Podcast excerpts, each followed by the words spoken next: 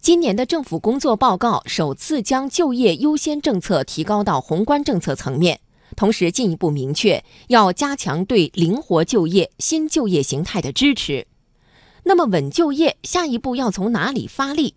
最新报告显示，平台经济正在成为就业市场中的造风者，在需求端和供给端不断扩大就业规模。不过，有业内观点指出，对于平台经济创造的新就业体系，相应的劳动保障需要及时跟上。来听央广记者刘百轩的报道。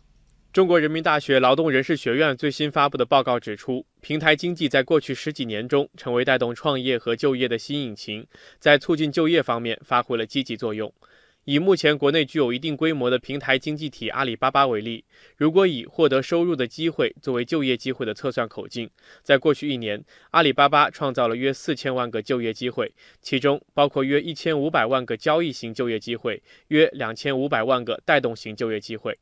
那么，像是阿里巴巴、字节跳动、滴滴这样的平台经济是如何带动就业的？中国人民大学劳动人事学院副教授周广素认为，平台经济让供给和需求得到更高效率的匹配，就业市场的增量自然就出来了。它作为平台，它就是更好的对接了供给和需求。从这个需求端来看呢，它无论是促进消费的升级换代，或者刺激这个消费的增长，这些角度呢，都是它极大的来刺激了就是需求端的增长。那这个呢，对于整个经济的活力是不可忽视的，包括对就业的带动就是不断的增长。从供给端来看呢，它整个的使产业链更加的专业化，更加往深入化去发展。这样的话，我们整个产业链条拉长了，可以带动的就业规模。我就不断的这个增长了。报告中说，包括外卖骑手、网络主播、无人车保姆、代理运营培训师、数字化管理师等这几年新出现的职业，都是平台经济提升就业市场规模和质量的例证。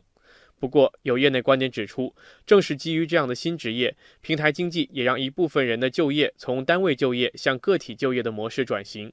中国人民大学劳动人事学院院长杨伟国认为，这种模式可以大致概括为数字时代的手工厂经济。如何在这种就业模式下保障这部分劳动者的合法权益，包括合理的工资水平、工作时间、工作场所等，成为一个新的课题。其实，我觉得这样的一个模式，它回到了带有点个体和家庭生产的那样的一种状态，或者说本地生产的这种状态。我认为这个趋势可能它不可阻挡。一定会往下走，这个跟市场竞争、跟个体的追求的这种个人的选择，以及技术所提供的这种可实现的条件，使得它一定会往这个方向走。而且中国走的这个趋势这么快，国际上也是这个模式，所以我们现在就需要去研究，在新的模式下如何去保护这些这个劳动者的权益。